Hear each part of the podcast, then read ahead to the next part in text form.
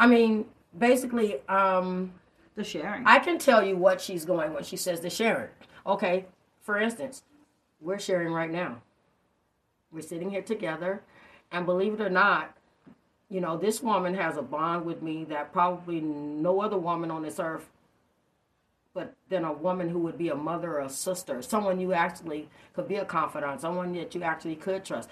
Believe me when I tell you, this woman has a role in my life that most people would not even understand, okay? And it's because they have not tapped into certain things that allow you to look into the soul of another person, okay? Because then you find out, and then you are capable of uncovering who that soul really is. And that's when you see who that that picture becomes something totally different than what other people see, okay? Because when you have been given what God says, mine eyes to see, then you see only what is really there, not what has been given as a cover in a book for those who are not supposed to see it. exactly. Okay, so you know when you walk through life judging people based on a cover, it's because you have yet to open up the book to the cover to your own book. Exactly. Okay, so and that's why I said that you know, in fact, a lot of people, the reason they don't understand people like the Moonlight Princess, Madame, you know, aka the real Sybil.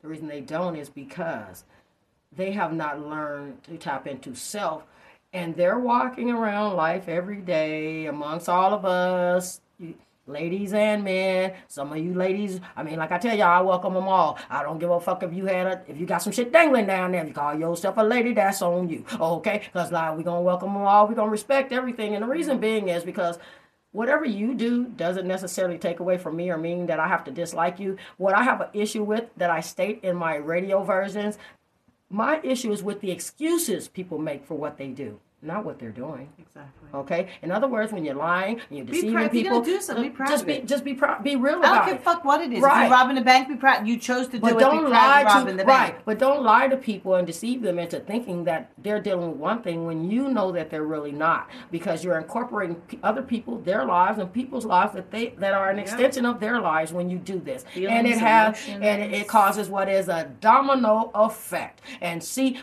Anybody in this day and age still playing that game and doing shit that's causing that, it's got to be doing the works of the what we say the unjust.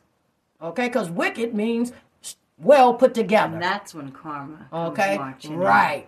Wicked means well put together, so that could be a good or a bad thing depending on how it's being, how that wickedness is being used. We're wicked. I'm wicked with it.